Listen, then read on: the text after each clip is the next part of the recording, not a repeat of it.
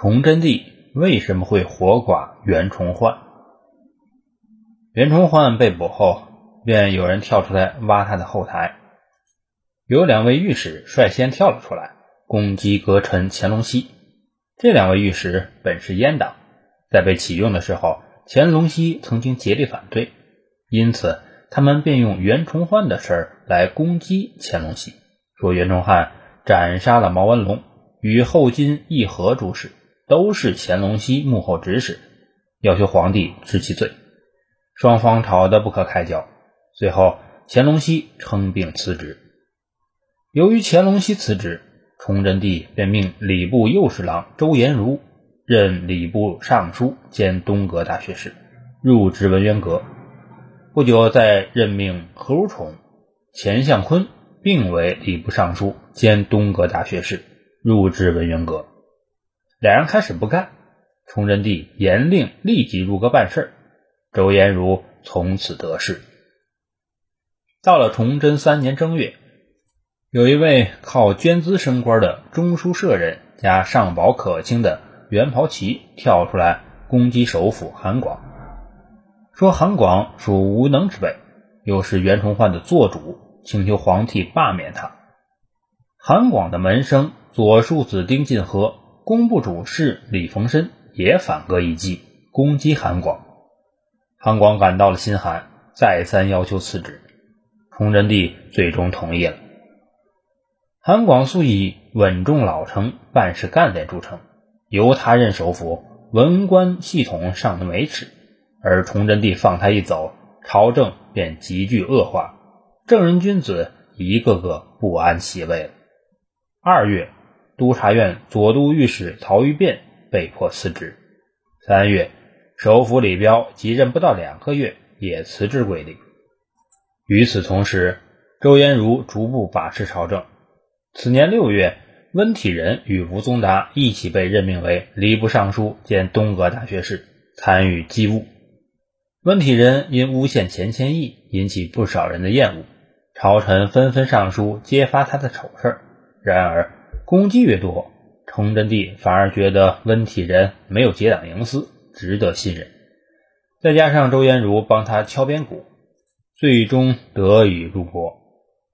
温体仁一入阁，事情就更糟了。袁崇焕当然也就在劫难逃了。当后金外患渐渐平息的时候，陕西的内乱已经十分猖獗了。焦头烂额的崇祯帝穷于应付。登基时的那个中兴梦想已经完全破灭，这个责任到底要由谁来负责？他自己当然不会去承担这个责任，他从来不认为自己有什么失误之处。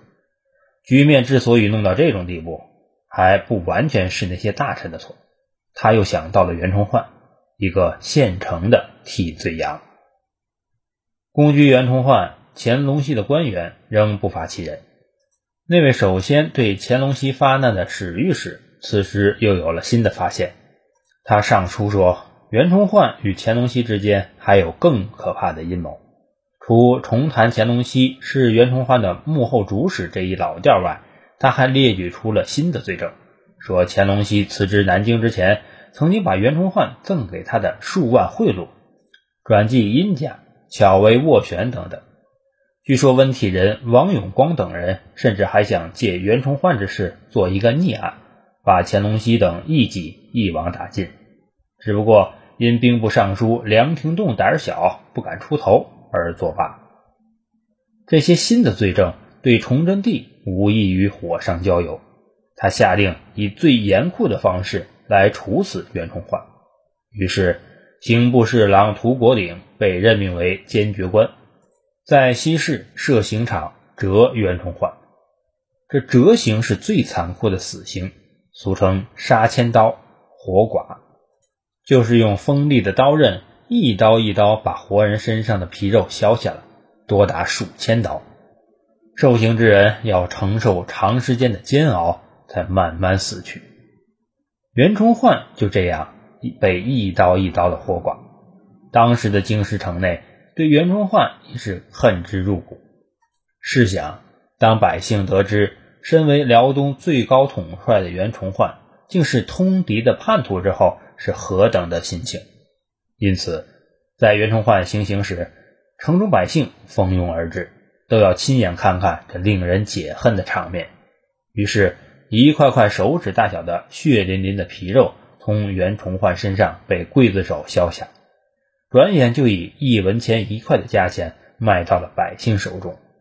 买到肉的百姓看着袁崇焕血淋淋的身躯，听着袁崇焕痛苦万分的呻吟嘶叫，在用最恶毒的言辞诅咒完袁崇焕以后，再吞下那块血淋淋的皮肉，这场面。真是大快人心。百姓的眼睛是雪亮的吗？未必。试想当初袁崇焕赴任辽东的时候，京师的百姓是何等的感激，感激袁崇焕受命于危难之中，保家卫国。然而在短短的两年之后，他们又以能生吞袁崇焕一块皮肉为快事，两年之隔竟是天壤之别。至此。辽东前线最能干的两位统帅，即熊廷弼和袁崇焕，一个被枭首，另一个则被活剐，皮被剥，肉被啖，血被饮。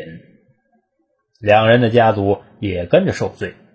熊廷弼为官清廉，却背上个纳贿贪污的恶名，让本不富裕的家族在他死后还要为他退赔那些莫须有的赃款，吃足了苦头。袁崇焕的家族更是不幸，在袁崇焕被折之后，其妻子兄弟都跟着倒霉，被流放三千里之外，却还要感谢崇祯帝的格外开恩。细想起来，在明末这个奇怪的时代，凡是有所作为的，几乎都没有什么好下场。